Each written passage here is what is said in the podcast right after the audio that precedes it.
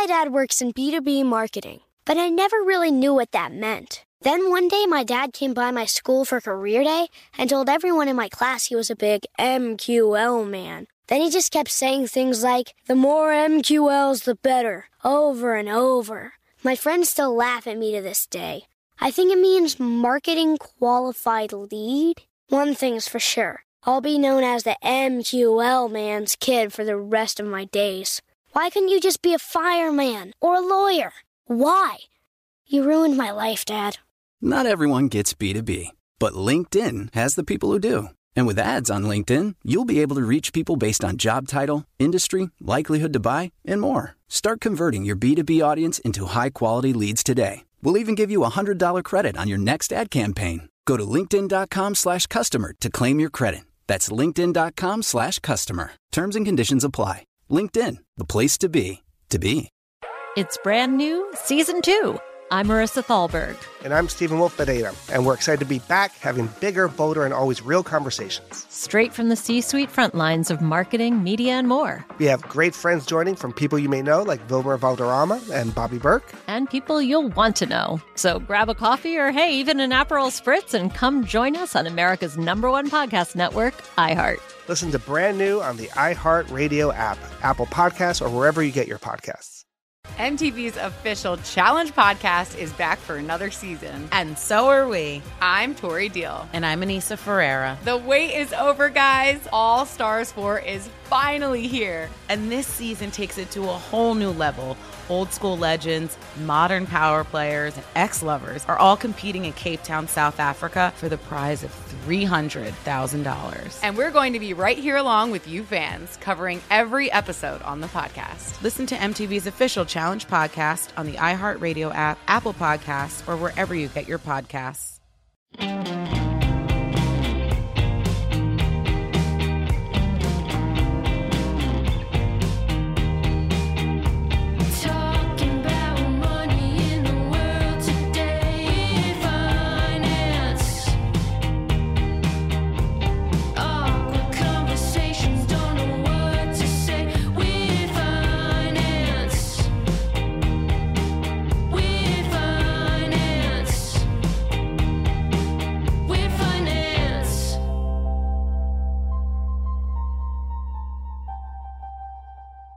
Howdy, hey, and hello there. Welcome to another episode of Weird Finance, where we try to help you feel a little less weird about money, one conversation at a time.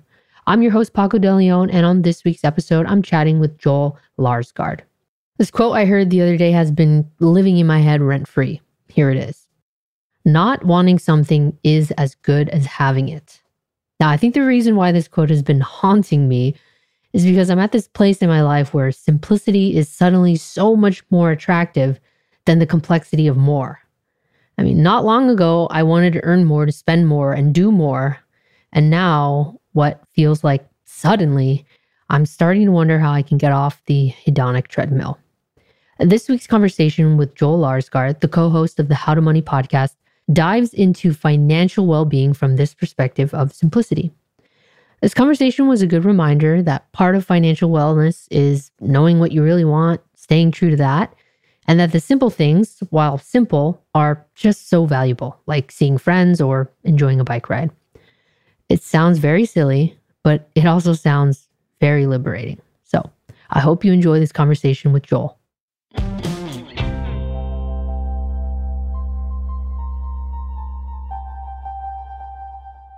Joel Larsgaard, as I live and breathe, my friend, thank you so much for joining me here on the Weird Finance Podcast.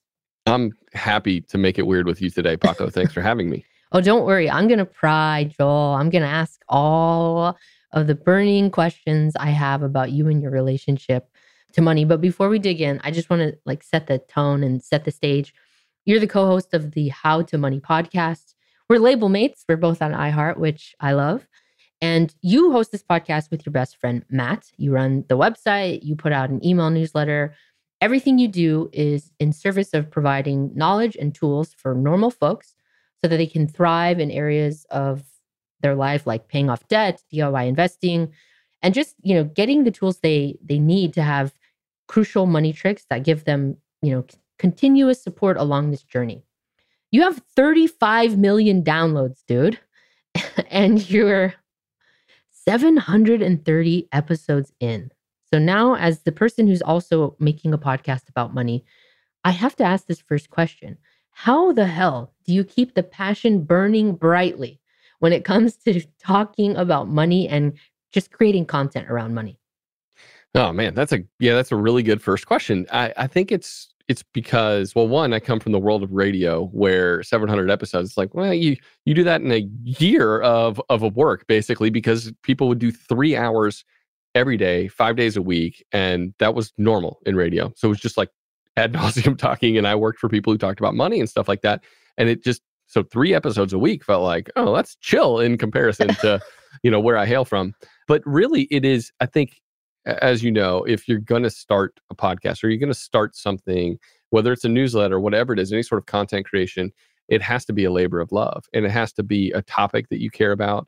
And because you might not see much traction for the first six months, year, two years, even. And so if you're not willing to grind it out and keep doing the thing for a significant period of time with like very few results, just because you feel like this thing needs to exist in the world and you actually love it, then you probably shouldn't get started in the first place. Yeah, it's definitely a labor of love. You know, so on that note, I've been thinking a lot about my work and other people's work in the finance space as an active service, right? It's for community, it's for helping other people. And I want to know is there a relationship between you providing this service, doing this active service, and your own relationship to money? Does helping people with their money improve your relationship to money? Oh, sure. I mean, I think you, you've got to put your money where your mouth is, right? And so if I'm talking about these things, I'm like, am I actively doing these things in my own life? And so it selfishly, it allows me to, for my day job, be able to read about, think about, kind of eat, breathe, and sleep money. Although I have other interests too, um, but it allows me really to kind of nerd out on the subject I'm already fascinated by and, and dive in deeper into these other areas of like psychology and behavior, the ways that money interacts, interplays with those things too. And so these are these are places I would probably nerd out on. It just in general, it's the book I would be reading in bed at night or something like that. But I get to kind of dissect it and then you know bounce it bounce those ideas around with my best buddy and hopefully help people in the process which is i mean a dream really Yeah, absolutely. I mean, so how did you get into radio and money radio to begin with? so I, always i used to fall asleep listening to talk radio which sounds really weird like that's what would put me to sleep and so i would listen to like replays of this like libertarian talk show at night and fall asleep and the guy was like really funny and i just i just was kind of obsessed with the medium of long form audio. I thought it was the cool this was before podcasts really existed right? And and so i just think man you feel like you know the person who's speaking when you listen to them for that many hours over over that many over that many years and there's nothing you don't feel that nearly that connected to a television host right? But you can feel that connected to somebody who's hosting a radio show or a podcast and so i said like i, I got to get into this medium. This is the coolest thing whether i'm hosting something or just supporting it. And so that was my i got into into talk radio and which is you know been in decline now for multiple years. Podcasting is starting to eat the talk radio beast but i just i think it's the coolest way to communicate with people.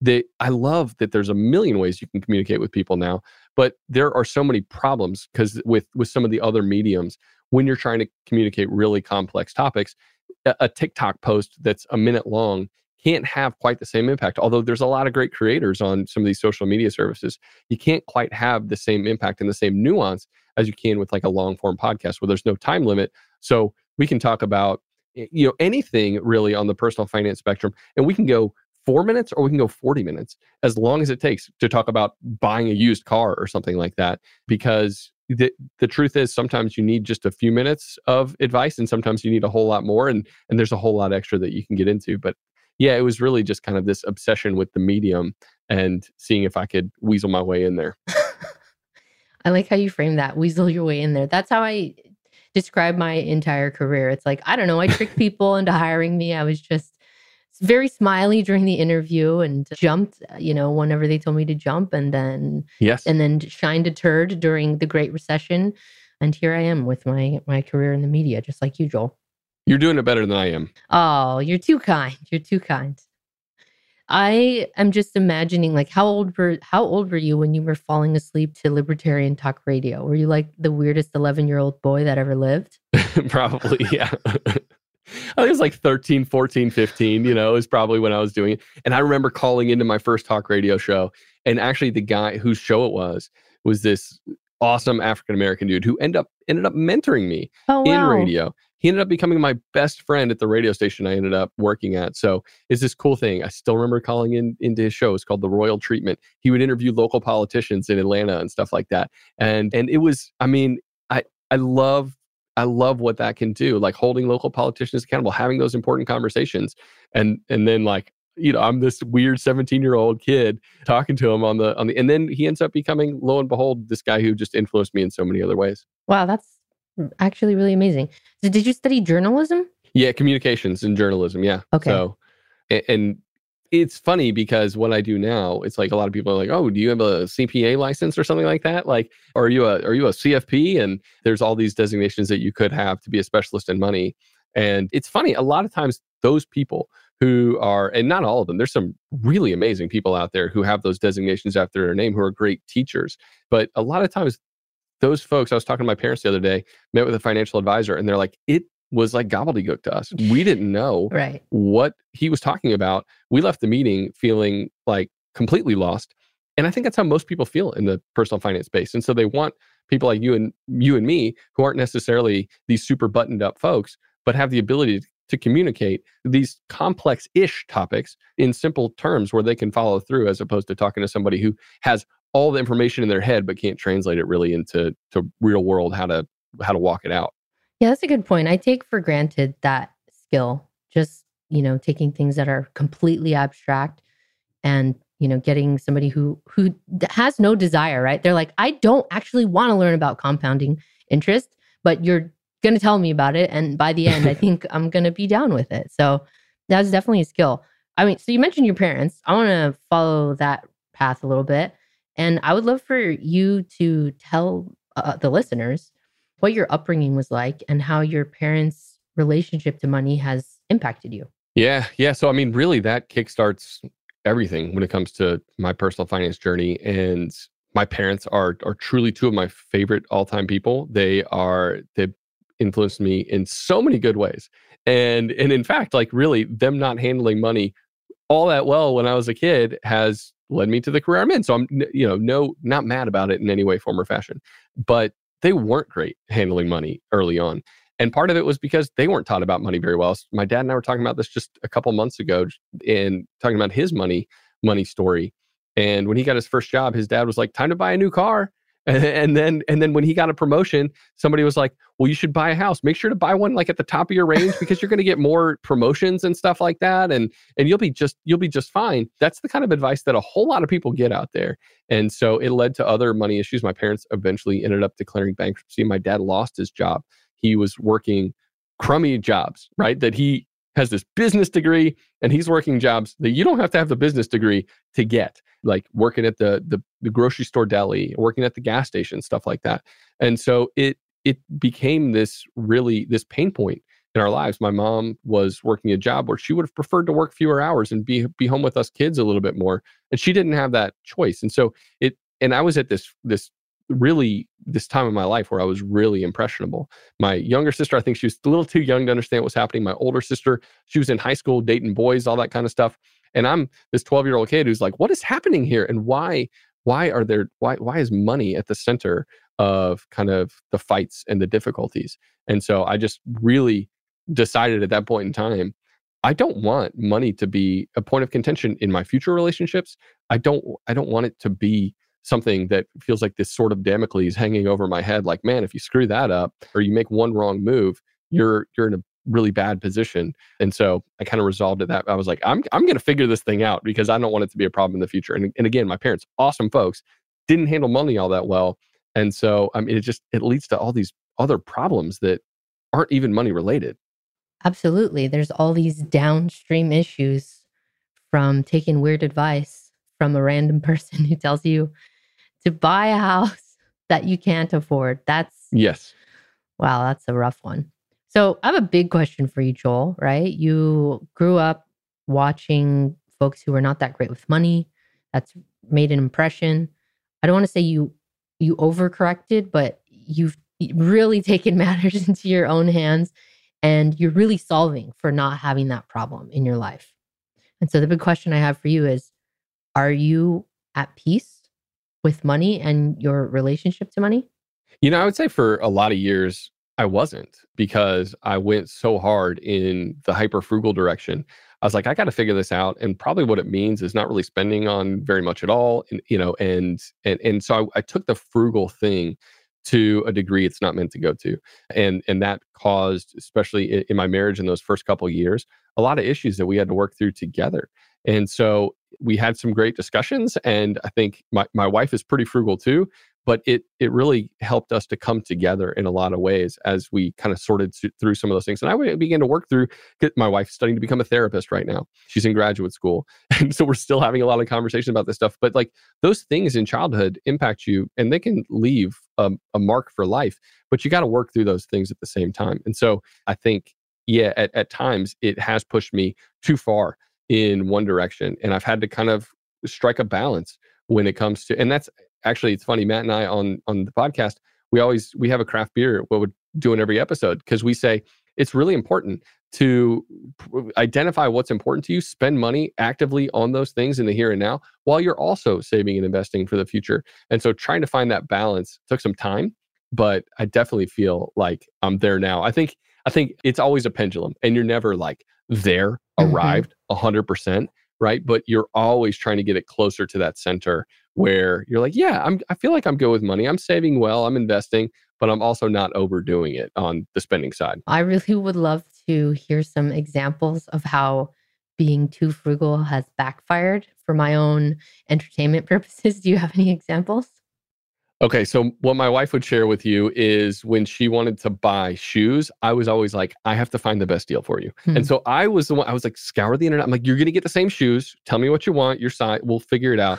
And she was like, really? Do we have to go through this hoop? and and uh, she actually still now she wants me now to do that. But it was this weird thing I have. I have these weird, I had these weird ticks Mhm. that I've had to overcome when it she was funny. They, but they still happen. There was just a couple days ago, she wanted, she was like, I'm gonna buy this thing or whatever. And I was kind of in my mind, I'm thinking, do we actually need that thing? And Mhm. it's probably something I would have said five years ago, eight years ago, or something like that. But now I keep it in, and I just I'm like, I have to back off. Like, if it this we have the we have the money, this is something that we have. You know that she thinks is important. It's totally fine to make that purchase, but she was like, I could tell that made you a little nervous that we were going to spend on that. I'm like, it may be, but like, listen, it's I'm trying. To so I'm trying to be cooler, more relaxed about it. But yeah, I think it's still there's like this reaction in me sometimes that's physiological, essentially, that has taken a lot of rewiring, but it's still not like fully gone. Yeah, that's the thing that's been so fascinating about watching your own self, right? Being able to observe your own self and how you've reacted in the past, acted in the past, and who you're trying to become. And it's just, yeah, this constant rewiring of like, this one purchase is not going to be life ruining and create a spiral that will cause irreversible financial damage, right? Yes. yeah. So and and I think part so much of the good personal finance work that people need to do is is like personal almost non-money related right it, it is okay what it, what does matter to you because so much of what what we're doing is we're reacting to what others are doing around us and we're trying to live a life that i don't know measures up to them and that is often what sinks our ship and if you can identify what matters to you it it, makes it so much easier to cut back in the other areas that you can say well i know that matters to my neighbor and to my best friend but i don't care about that stuff so i'm going to instead funnel that money towards a trip to southeast asia instead of like a newer you know fancier vehicle but you have to know yourself what makes you tick and where the money that you spend is going to you know help you derive the most pleasure and and that's more internal work than it is like numbers on paper. It's so weird how you know we enter into this space of finance and it's mathematical and there's nice resolutions right? Things need to equal and that feels good right? It has a has an end there's an answer it feels nice and resolved. The more you dig deep into the world of finance, the more you realize that it's not that at all. It's like it's we're all like on our weird like Disney movie hero's journey Mhm. of like just figuring out how to be true to yourself and not let other people dictate who you think you should be and how that, you know, how we relate to money in that regard as well. It's weird. I never thought that's what the theme of my career would be, but it seems to be. Yeah, I mean there are mathematical realities, right? And there are there are true tips, tricks, ways to help people think through finance that are really important to discuss. And and it's really important to talk about the trade-offs though that exist when it comes to everything that we do. And for for me, it doesn't matter how much money I have. I'm really really really unlikely to buy a brand new car. I just don't care about it. And I've told myself like I've got a I'm driving a $4,000 car we, uh, we uh, and it's it's great. Like it gets me where I need to go. I don't want anything more than that. And it doesn't matter if I've got $5 million in the bank, that probably won't change. And I think of that as a good thing. Like, I think one exercise that's helpful for people to perform is to think, well, what if I won the lottery? What would I do differently? And it's interesting when you look at kind of what happens to lottery winners. Most of them end up broke. There was Mhm. a, a recent lottery winner who just bought like two massive properties in Los Angeles, like Bel Air and stuff like that Yeah. that doesn't end out uh, end up well for most folks and it's because you didn't have uh, you weren't in touch with who you were before the money came in and so i think it's yeah you're, it's going to take sacrifice if you want to make progress with your money you can't have it all you can't afford everything but at the same time it's okay to spend intentionally on the things that matter to you even if those things maybe other people might say well that's really weird like i went to a folk art festival recently. I love folk art. It's weird. Nobody else does like that I know does. Nobody else that I know cares about that stuff. I walked away dropping 800 bucks on like eight new pieces for our house. Nice. They're awesome. But most people would say that's a that's a weird way to spend your money. But I'm okay with that. Like that's that's what I care about. And that's why I'm driving a four thousand dollar car. And I and most people would say, well, you should upgrade that. And it's like, no, I don't care about it. So why would I? Okay. Well, what do you like spending your money on then, Joel?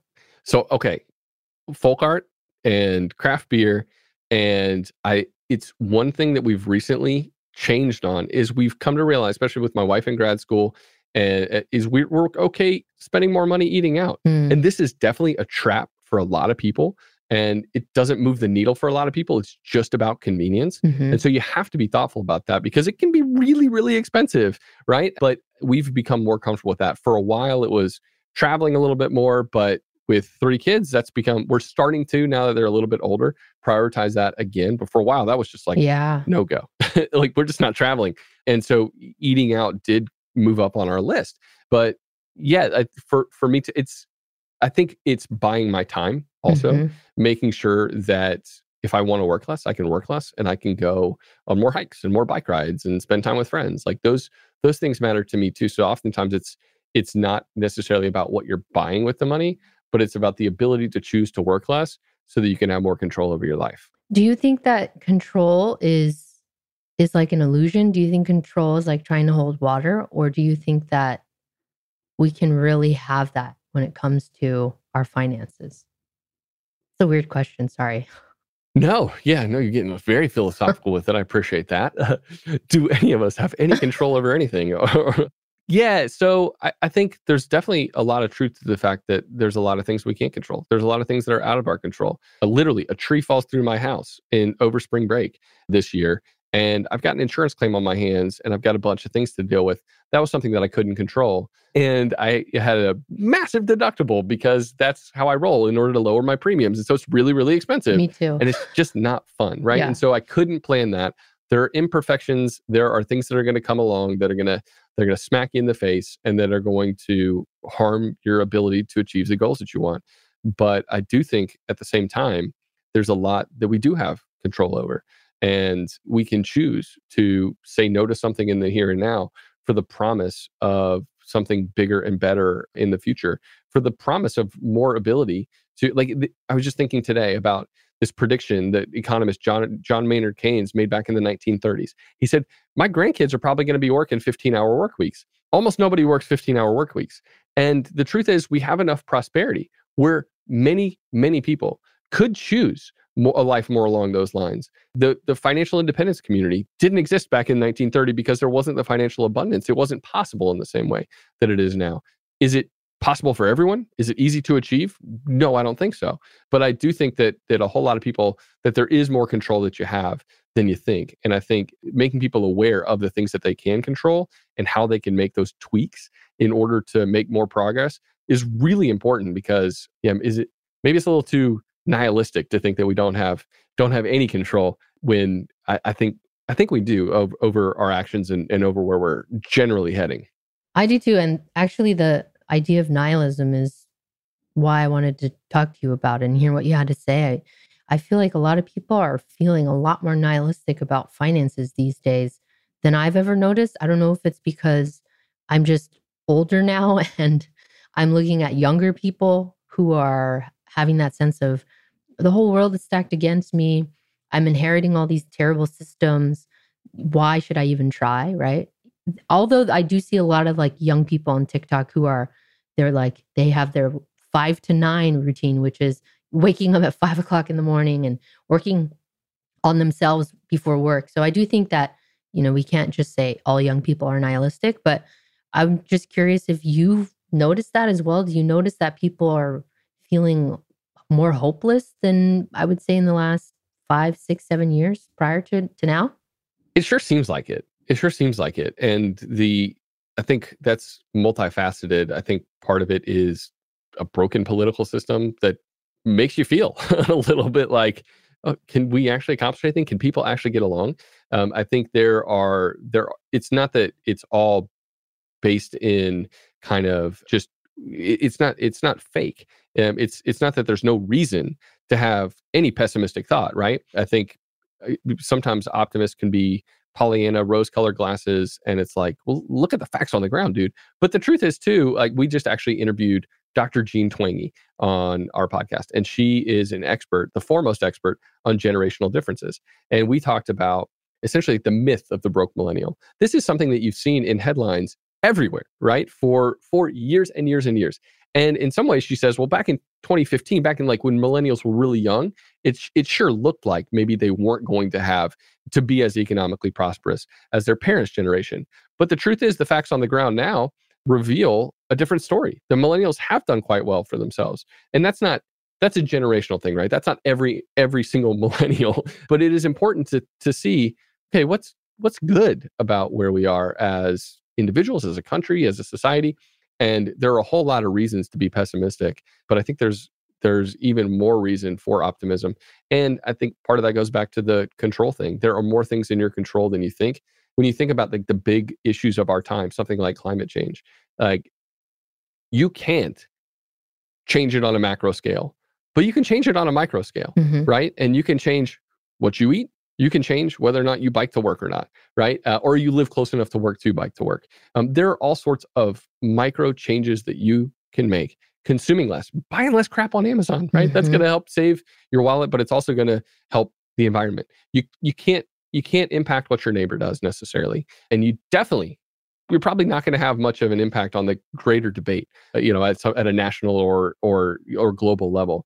But there's a lot that you can do, kind of in your own personal life, to make changes. And and I think like we've just kind of that seems so old school and passe to to be like do the thing where you are. But that's where the change is made. It's in community. It's in interpersonal relationships. And most people they want eh, the way influencers have grown as this kind of industry, it makes people think that's the only way I can do something positive.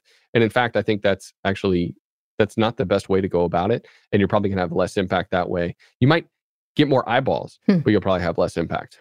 That's an interesting opinion. I hadn't really considered that you would have less impact with looser connections, but a big audience. But I do agree with you in the sense that people are really overwhelmed and worried about what's the thing I can do that's a really big lever.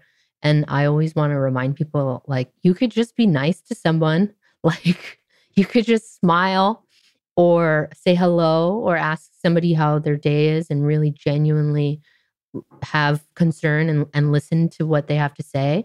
Um, you could choose not to be a dick during rush hour. Like there's lots of ways Yes. that are free. I mean, maybe there's emotional labor involved, but there's a lot of ways to make the world a better place. And it, yeah, it doesn't have to be a gnarly lover. You don't have to start a podcast, folks. You could just Right. be nice to your barista.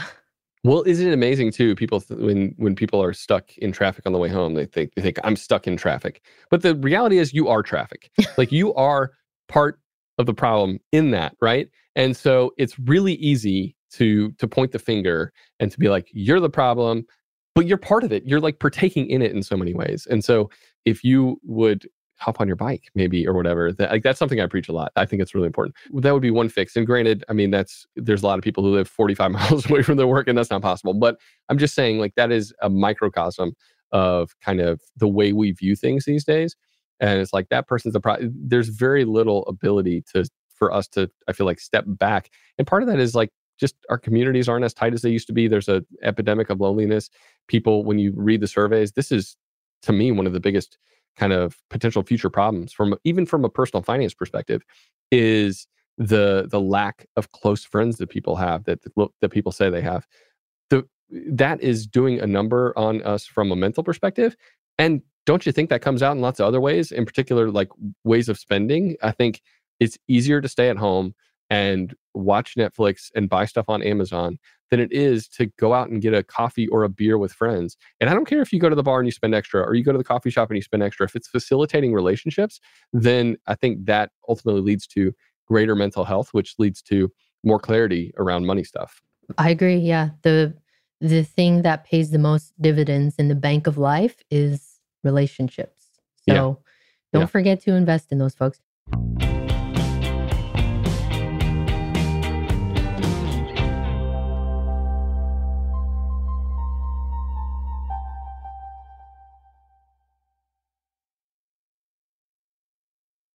Dad works in B2B marketing, but I never really knew what that meant. Then one day, my dad came by my school for career day and told everyone in my class he was a big MQL man. Then he just kept saying things like, the more MQLs, the better, over and over. My friends still laugh at me to this day. I think it means marketing qualified lead. One thing's for sure I'll be known as the MQL man's kid for the rest of my days. Why couldn't you just be a fireman or a lawyer? Why? You ruined my life, Dad. Not everyone gets B2B, but LinkedIn has the people who do. And with ads on LinkedIn, you'll be able to reach people based on job title, industry, likelihood to buy, and more. Start converting your B2B audience into high quality leads today. We'll even give you a $100 credit on your next ad campaign. Go to linkedin.com slash customer to claim your credit. That's linkedin.com slash customer. Terms and conditions apply. LinkedIn, the place to be, to be. Hey fam, I'm Simone Boyce. I'm Danielle Robay. And we're the hosts of The Bright Side, a daily podcast from Hello Sunshine that's guaranteed to light up your day. Every weekday, we bring you conversations with the culture makers who inspire us. Like our recent episode with Hollywood royalty Regina and Reina King. We talked about the creative power of women's relationships. I feel like thank God for women, like especially when it comes to black women, the way we lean on our mothers, our grandmothers, our sisters, our friends. We're just each other's pulse. I mean, it's molecular, you know? Listen to The Bright Side from Hello Sunshine on the iHeartRadio app, Apple Podcasts, or wherever you get your podcasts.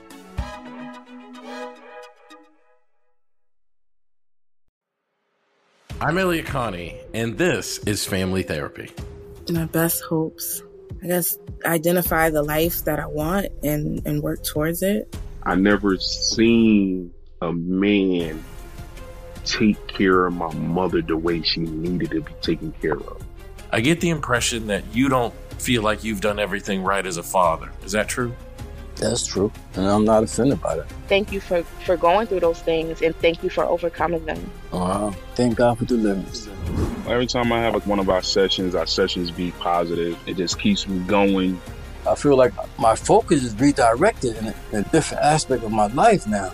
So, how'd we do today? We did good. The Black Effect presents Family Therapy.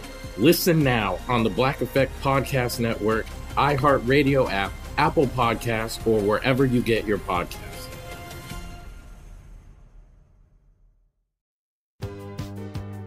Mom, look at these beautiful shoes. I really want to buy them. Aren't they gorgeous?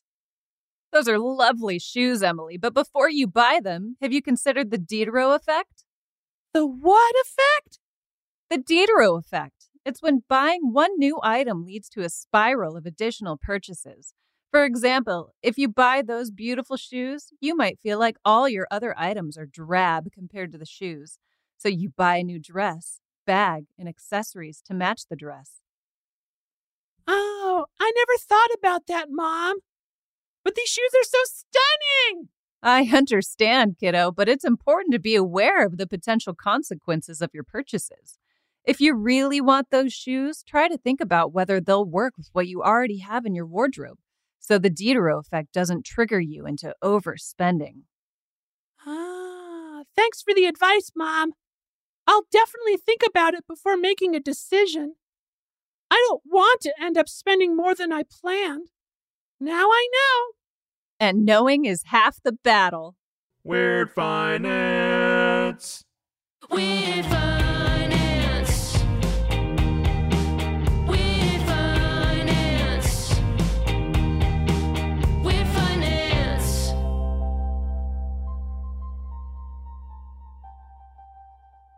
I just had COVID.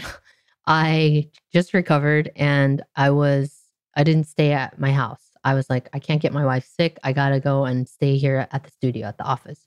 So I stayed at the office and I was here for a few days. It had really big divorced dad energy, right? The little air mattress right next to my desk.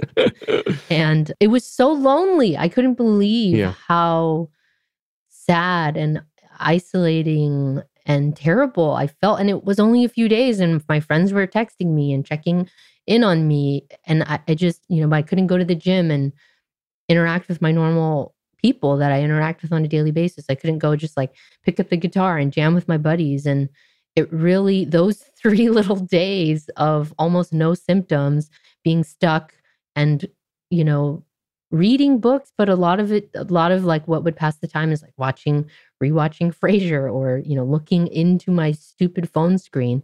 It really made me feel like, made me recognize, ooh, the internet's making, starting to make me feel bad. Like it doesn't, it used to, not that it used to be fun. Maybe I was ignorant before, but too much of it is, it's like, you know, eating way too much ice cream. It's really not feeling good these days.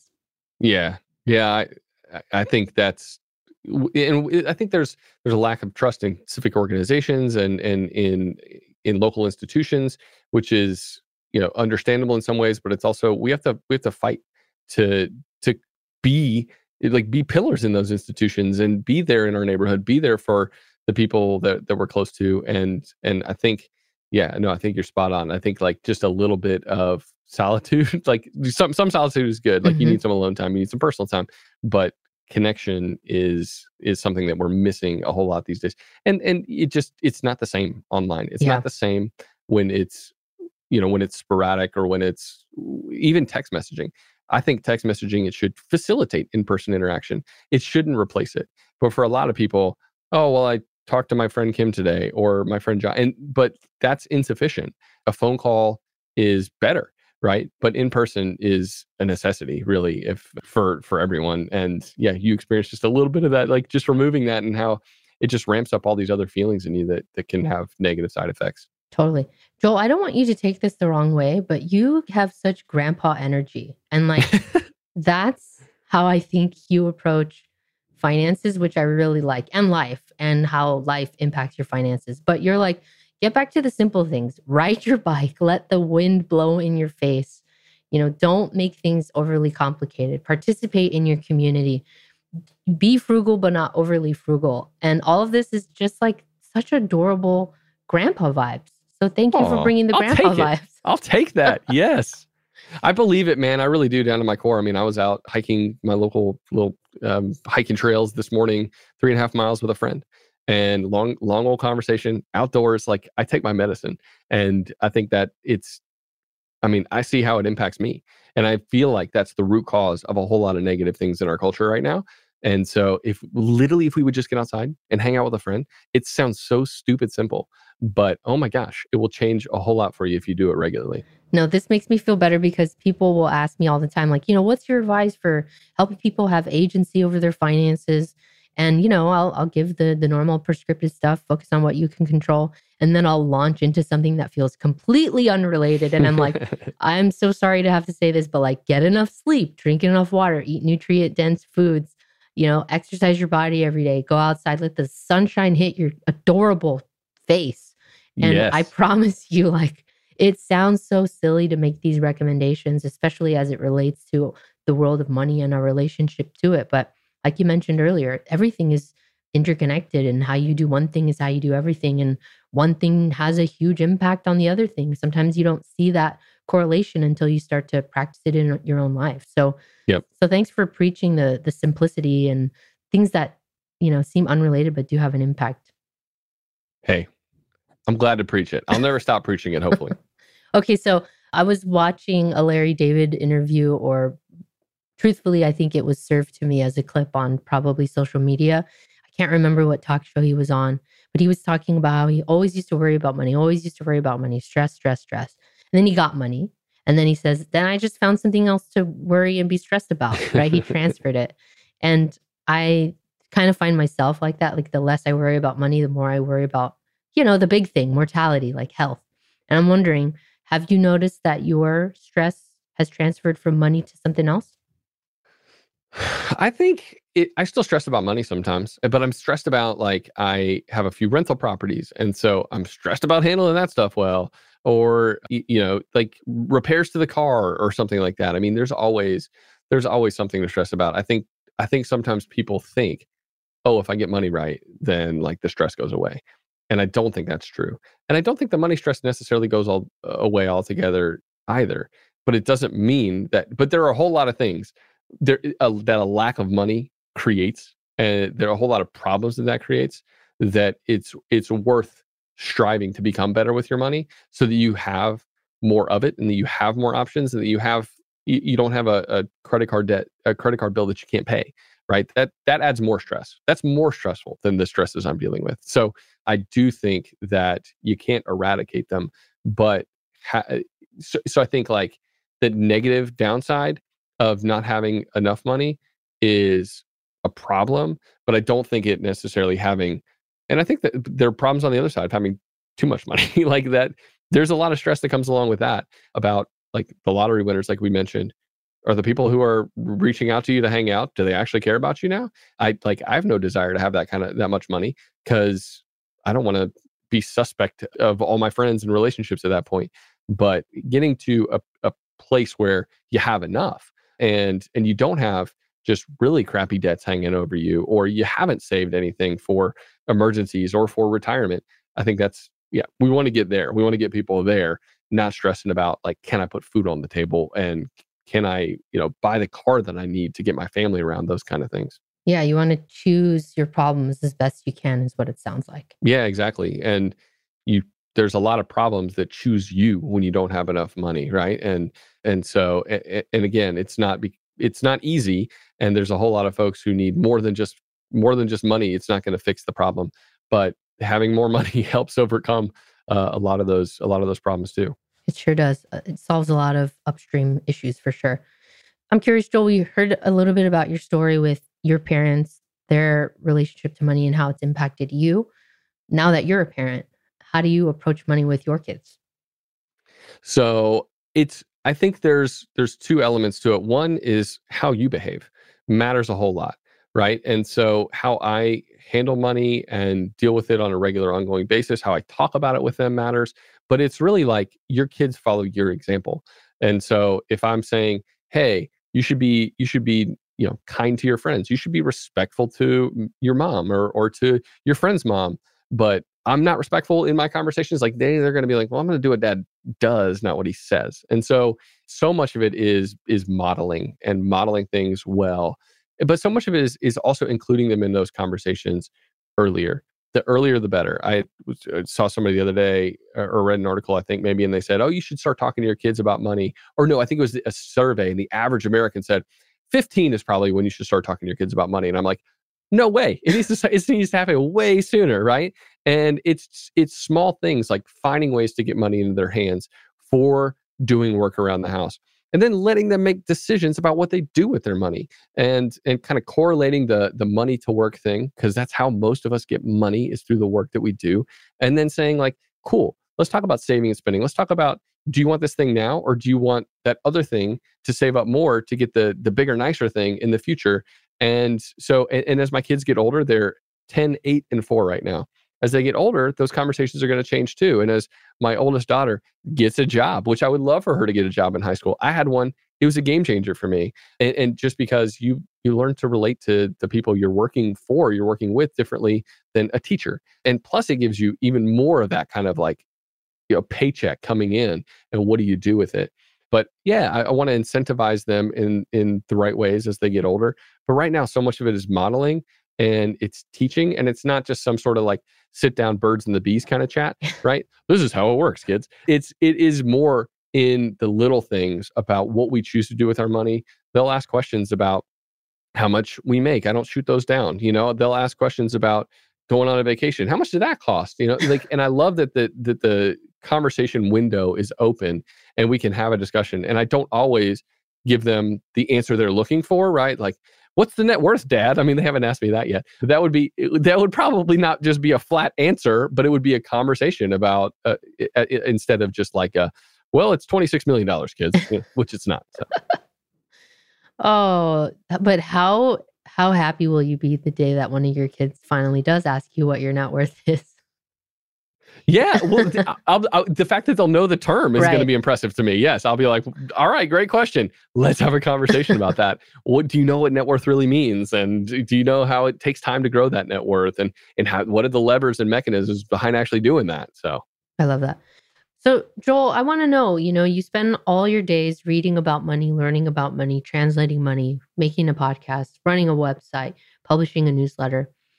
What's on the horizon? What are what are emerging financial trends that you're you think is going to kind of shape the next few years or even the decade? You know, it's funny. I think what like what we were talking about earlier, kind of the loneliness epidemic and stuff. I, I feel like I could say something like artificial intelligence, which is true in a lot of ways. Like that's going to have a big impact on the future of money. But I think it is these cultural trends that are leading us to spend less time with our friends and neighbors, that are causing more isolation, that are creating, they're feeding into bad financial habits. Right? They're they're making it feel more okay to not be interrelated with one another and i think they're they're taking us down some dark paths from social emotional standpoints that then lead to bad money habits because all that stuff's intertwined talk to a money therapist right or like all of that stuff is how we feel impacts how we spend impacts whether or not if we feel good about the future if we're hopeful then there's a whole lot more reason to sock money away in a roth ira if if we're feeling down and depressed like who cares about getting the match on the 401k from work? Because am i really to is the world going to be a better place in 20 or 30 years? And if we think negatively it's to impact the actions that we take. And those actions impact our future. Yeah, that's a heavy diagnosis, but it seems like, you know, the the the medicine is a little bit simple. It's getting back to basis, having very strong grandpa energy when it comes to community and minding your relationships. come to my best you can. potluck paco it's going to be great It's I have the perfect sweater for it. I can't wait. great i'm going to wear my argyle socks I knew it. I knew it. I knew it. Joel, I want to hit you with some rapid fire questions to to end out the interview. Are you ready for them? i was born ready Tell me, is there is there anything that you've purchased that maybe to the naked eye seems like it was frivolous, but for you is money well spent? biggest thing for me we talked about biking. I have an e-bike an e-cargo bike. It's called a RadWagon. And to a lot of people they might say 1500 bucks on a bike? That's crazy town. But i use it to i took my son to school this morning on it and we've had so many adventures but it also saves car trips. You can go to the grocery store because it's a cargo bike. You can like slap your groceries on the back and stuff like that. And it's just a, a much more enjoyable way to get basically anywhere and you know get a little exercise while you're at it get a little fresh air. So i think some people would say that's that's an insane amount of money to spend on a bike. But when you've got like cheap cars and stuff like that and you you rely more on that as a mode of transportation, it's money well spent. I love that. I had a bike around, I have a bike that is also expensive, carbon fiber. So I'm right there with you. Ooh, you fancier than me. Uh, can I say? You know, my I grew up in a household where my dad is a very avid cyclist. So I have this history of like being a, a gnarly cyclist for like seven or eight years of my life. Do you, do you wear the spandex outfits? Because I refuse to go that far. Oh, this is embarrassing. I have. I have worn the spandex outfits. And listen, I'm not proud of it. No judgment. No judgment. It's not something I want to try to admit publicly, but you asked me, so I answered. I put you on the spot. you did. You got me. What's one piece of advice, financial or otherwise, that you'd give to your younger self? I think I would probably say don't be afraid to live differently because I think that's half the battle is like getting over what seems normal, what people perceive as normal, and being, I mean, this is weird finance, right? Like, so get a little freaking weird with it. Be cool with being you. Lean into that a little bit harder because that allows you to make the abnormal choice and not feel bad about it. There's so many people. It's it it is amazing, especially. So I moved from in town, heart of the city, out to the suburbs, and I see it so much more even in the burbs than I did in the city. There's something about like leaning into the weirdness in the city that's totally fine. You do you, and in the burbs, it's like so do what everybody else is doing. And I, m- me, I'm like, I'm like keep weird. I'm gonna stay doing my thing. I don't want to necessarily be like everybody else, but I see everybody else kind of or so many other people playing that game, and I think that's so that influence. It, it's subtle. It's hard to pinpoint sometimes, but I feel like that is such an influence on people when it comes to how they save, spend, and and think about their money. And so, yeah, if you can think about think about it a little differently, be willing to live differently, then I think it's going to give you more more control, more options in the future, and just like you probably feel better about the direction you're headed in. That's so interesting. I've never heard anyone relate it in terms of when I was in the city, I had more permission to be myself. And in the suburbs, there's less. But I felt that personally growing up, right? I grew up in Orange Mm. County, California, which is rather conservative part of Southern California. And I nobody was like it very much felt like being queer down there was not a good vibe. Like people were uncomfortable with it. And then I moved to the city and I was like, oh, that's cool how you guys are just normal with who I am as a person. I really appreciate that. I like that. And so I felt it in the reverse. And I thought maybe, oh, maybe that was like an old timey thing, right? Because people are, you know, much more open and less judgmental and they're just less weird about people being queer these days. But sounds like it's still a little bit there. So that's that's fascinating. Huh. Or yeah, and sometimes it's not even a, quite as much about about your lifestyle in that way Sure, sure, or your sexual preferences. It's it's just like oh, a big honking Ford Bronco is normal here, Right. whereas in town, it, I don't know, it just it it was less. Fewer people felt compelled to make the same sort of lifestyle choices from a consumption standpoint, and it just nobody cared about what you were consuming or what you're wearing. My little my daughter felt it the first day at school in the school up here, and there's so many great things about the school, but it's like, oh, you don't dress right. You don't really know what the style's like up here, girl. Let me tell you. Let me fill you in. And kind of where we came from, it was like everybody does their own thing, so nobody nobody's critiquing what you're wearing or anything like that. And and maybe it's I, I don't know. There's so many things that could be influencing that. But I remember that from growing up myself, like in in suburban public schools, where there was that kind of push to fit in.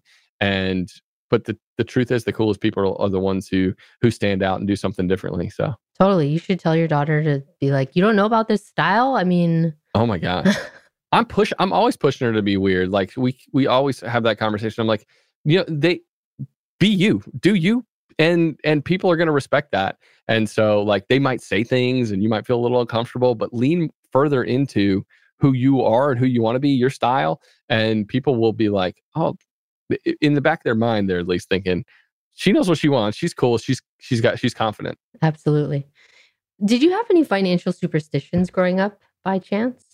financial superstitions i'm trying to think what was um not really i guess i mean i i guess one well one little thing is just that like hard work always equals financial reward and i think hard work is a really good thing and but it doesn't it's you can work really really hard as a greeter at walmart and your income isn't going to be nearly as high as someone who doesn't work terribly hard at their you know whatever white collar job. And so hard work is a good principle to live by, but hard work doesn't equal bigger paychecks necessarily.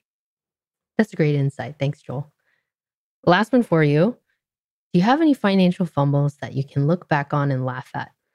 Fumbles I can look back on. Oh man. Yeah, yeah, for sure. I mean, I think I think the biggest thing was just uh, just being locked into the hyper frugal mindset for so long, right? And it was just like, what was I doing? I was seeing I was seeing only one one part of this massive thing that is personal finance. And I thought frugality was the hammer and everything was a nail. And I wasn't seeing like all the good that money could do. I was I was only concerned about saving as much as possible, even if it meant buying something that was massively inferior, that wasn't going to last me as long, just making my life more difficult. So I, I, I see that as like a, a perpetual fumble for me in those early years where I was just so like so focused on that one aspect of personal finance where I was like I was remiss. I was not thinking about those other ways or the ways that money could like benefit me and make my life better. Eh, I was really just thinking about save as much as possible, which is not really a great place to be from a headspace per- perspective. Joel, thank you so much for sharing all of your lessons that you've learned on your journey with your own, you know, money and your own relationship to it and all the insights that you've gathered through uh, 730 episodes of How to Money. So for the folks that want to spend more time with you, where should we direct them to go on our lovely world wide web? Yeah, the the grandpa dentures community over at How to Money is going strong and it accepts millennials and Gen Zers too. the website is howtomoney.com and you can you can listen to our podcast wherever wherever you're listening to Weird Finance as well. Yeah, no, always always great to chat with you, Paco. I like loved your book and love what you're doing in the space too. That's the cool thing is that man, for a while it was a couple of people that were the, the two or three or four people who had big shows or whatever that can influence folks and now in the micro influencer community like i hate even the term influencer but there's just so much space available for for people to to reach a specific audience who needs to hear your specific voice so yeah i've been a fan of yours for a long time and i love what you're up to Likewise, Joel, thanks for coming on. And I'm sure our paths will cross many, many, many, many, many times. For sure i look forward to it Take care, Joel.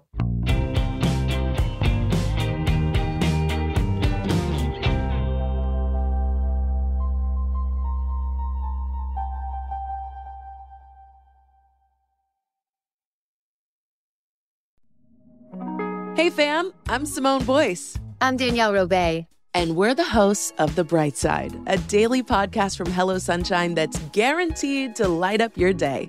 Every weekday, we bring you conversations with the culture makers who inspire us. Like our recent episode with Hollywood royalty Regina and Reina King. We talked about the creative power of women's relationships. I feel like, thank God for women, like, especially when it comes to Black women, the way we lean on our mothers, our grandmothers, our sisters, our friends. We're just each other's pulse. I mean, it's molecular, you know? Listen to The Bright Side from Hello Sunshine on the iHeartRadio app, Apple Podcasts, or wherever you get your podcasts.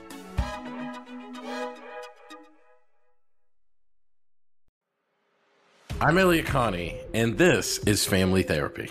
My best hopes.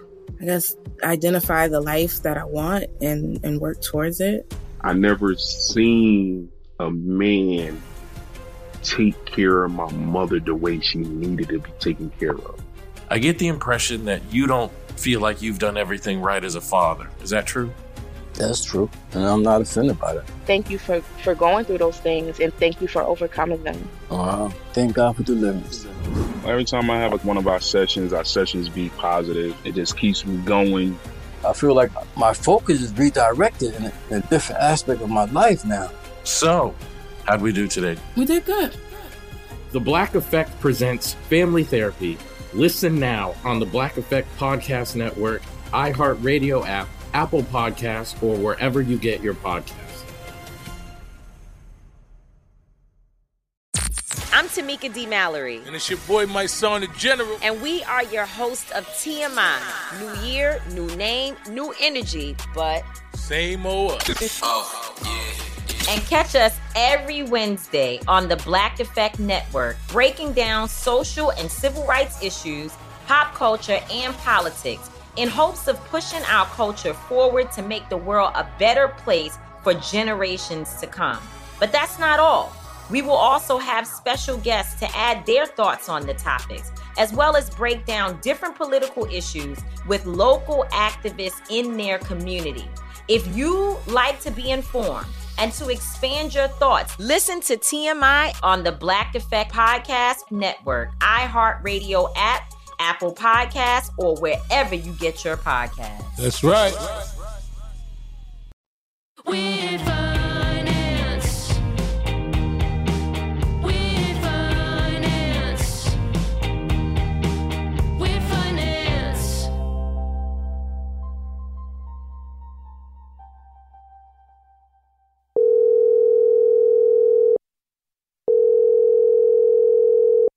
Hello, Mr. Snow. How do you do? I'm having one hell of a day, Paco. I'm glad to hear it. On your having one hell of a day day, where do we find ourselves? Well, we find ourselves today in Sweden. Creators Minecraft, that really pretty death cult party from Midsummer, and modern digital microloans, better known as Buy Now Pay Later. Now, in addition to being the birthplace of Klarna, the world's most utilized Buy Now Pay Later company, Sweden is also home to the most amount of Buy Now Pay Later transactions in the entire world. They make up nearly one quarter of the 360 million Buy Now Pay Later users worldwide. Germany comes in second with 19%, along with Norway, Finland, and Australia and New Zealand tied with 10%, rounding out the rest of the top five. For those of you not in the know, Buy Now Pay Later is a form of short term lending that has been around since about the 19th century, but has recently been redesigned and reintegrated into all sorts of digital transactions. You may have heard of companies like Klarna or Affirm, or more recently, PayPal added functionality to purchases with companies like Amazon, Apple, and everything in between, and acquired the ability to insert a little button at the end of a purchase that says, Would you like to get this product right now? Basically for free? Only there's a gigantic red flag shaped asterisk next to it explaining that you can break it into four easy payments with no interest. And if that sounds too good to be true, well, don't worry, because over 25 million Americans trust it. And that's how you know it's trustworthy, because they tell us in their pitch at the purchase point how trustworthy they are and how other people, like, totally trust them. But here's the thing lots of people actually do trust buy now, later plans these days, with over $300 billion worth of transactions. And what's the main reason why? Fear of credit card debt. According to some studies, it's a bigger fear for millennials than war or even death itself. And with good reason. American credit card debt topped the 1 trillion mark for the first time in history the second quarter of 2023. But let me in let you in on a little secret. Credit cards are just the original buy now pay later. Now, starting back in the late 19th century, charge cards came in all kinds of shapes and sizes, made out of copper, aluminum, steel, or even celluloid, an early type of plastic. And they were little coins or key rings, discs that you could use at your hotel of choice or regular department store. By the 30s, you could get your groceries or a flight to Hawaii. And then Bank of America created the first major credit card in what would go on to become Visa, now the biggest credit card company in the world. According to Life magazine, cards were, quote, mailed off to unemployable people, drunks, narcotic addicts, and compulsive debtors, which President Johnson's special advisory on it said is basically just giving sugar to diabetics. These mass mailings, also known as drops, were outlawed in the 70s due to the financial chaos they caused. By that time, there was already about 100 million credit cards across the US. So it's easy to see how credit cards and debt have been working hand in hand since their very inception. Because people always want what they can't have. It's in our nature to yearn for more. It's called aspiration. And when mixed with opportunity, sometimes our decisions, they're just not in our own best interest. It's what makes us human. We're brave and bold and sometimes just stupid enough to go big and do something crazy like fly to the moon or let people take out a loan to buy lattes on layaway. But it can be hard to say no when buy now, pay later is basically the American dream in the click of a button. Now, around the world, people are starting to figure out that maybe this deal is not so sweet. Australia's financial regulator found 15% of buy now, pay later users had to take out another loan to make their payments. And one in five had to cut down on spending on essentials just to make those payments. In 2019, they racked in over 43 million in revenue from late fees, up 38% from the year before. At a major UK bank, 10% of customers making buy now, pay later payments overdrew their checking accounts in the same month. And a recent study found that one third of US users had fallen behind on one or more payments, and 72% of them said their credit score has dropped. Because even though the first couple payments are interest free, when you buy things you can't afford last week, then chances are you still might not be able to this week or next week. And that's when the rates start to go up exponentially. And that $200 purchase becomes $1,000. And that interest becomes more than the original purchase. Businesses know it's dangerous, but they also know it works. 44% more sales, 68% higher order costs, 20% increase in order frequency. You ever have that friend that finally gets their first tattoo after years of talking about it? And then in the next three months, they have a full sleeve and one of those inside the lip ones? That's buy now, pay later. But instead of all your friends looking like Post Malone, they leave us in a cycle of poor decision making and crippling debt. It's not our stupid brain's fault, though. In addition to things like the pandemic creating vast hordes of new users searching for new financing options, and apparently Peloton bikes, which made up over 40% of the firm's revenue during that time, we like what we like. And when you offer that to enough hungry eyes, then you're going to get takers.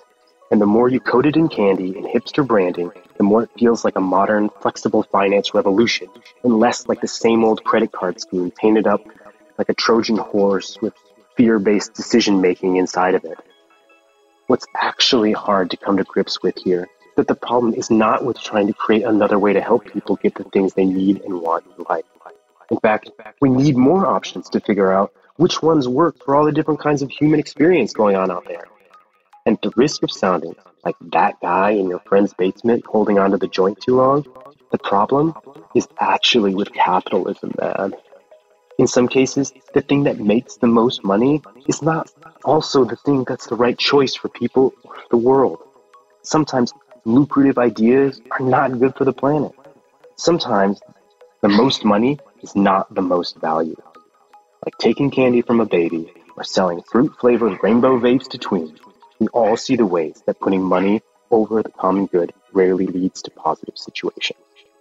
So, yes, in the short term, this may be an opportunity to reevaluate if you really need that new pair of retro inspired fast fashion items to go with your pretend bike that comes equipped with an iPad and videos of the outside your window view, or for a little extra, you can pay it to yell at you. Hey, maybe you really do need money for groceries because you don't get paid till Thursday. Then this can be a great option to help you through a tough time.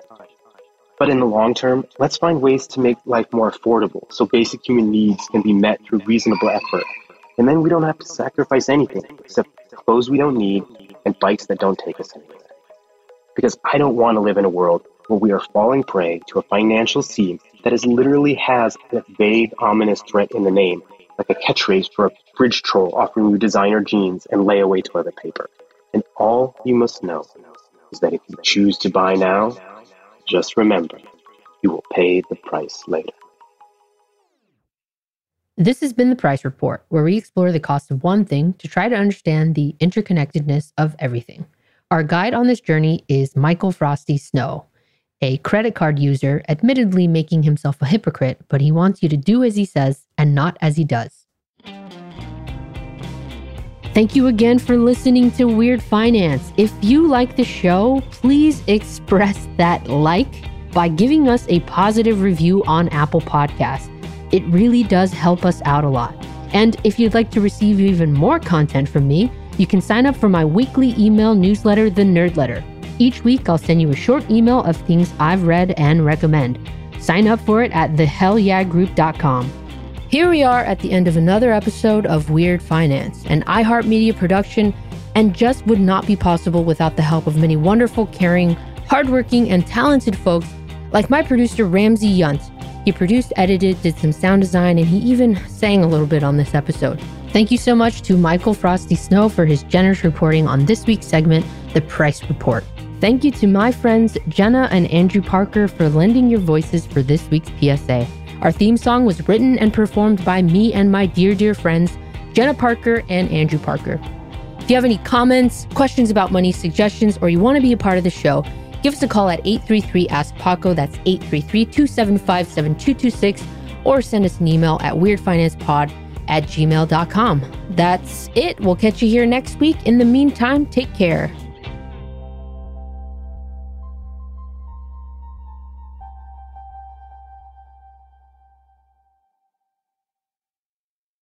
It's brand new, season two. I'm Marissa Thalberg. And I'm Stephen Wolf and we're excited to be back having bigger, bolder, and always real conversations. Straight from the C suite front lines of marketing, media, and more. We have great friends joining from people you may know, like Wilmer Valderrama and Bobby Berk. And people you'll want to know. So grab a coffee or, hey, even an Aperol Spritz and come join us on America's number one podcast network, iHeart. Listen to brand new on the iHeart Radio app, Apple Podcasts, or wherever you get your podcasts.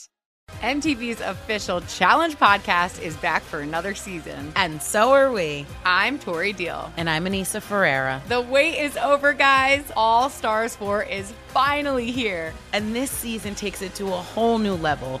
Old school legends, modern power players, and ex lovers are all competing in Cape Town, South Africa for the prize of $300,000. And we're going to be right here along with you fans, covering every episode on the podcast. Listen to MTV's official Challenge podcast on the iHeartRadio app, Apple Podcasts, or wherever you get your podcasts.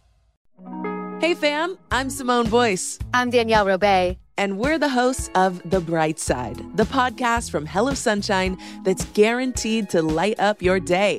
Like our recent episode with sisters Regina and Reina King about the why behind their production company, Royal Ties. We have such a huge love for storytelling without walls, without barriers. Listen to The Bright Side from Hello Sunshine on the iHeartRadio app, Apple Podcasts, or wherever you get your podcasts.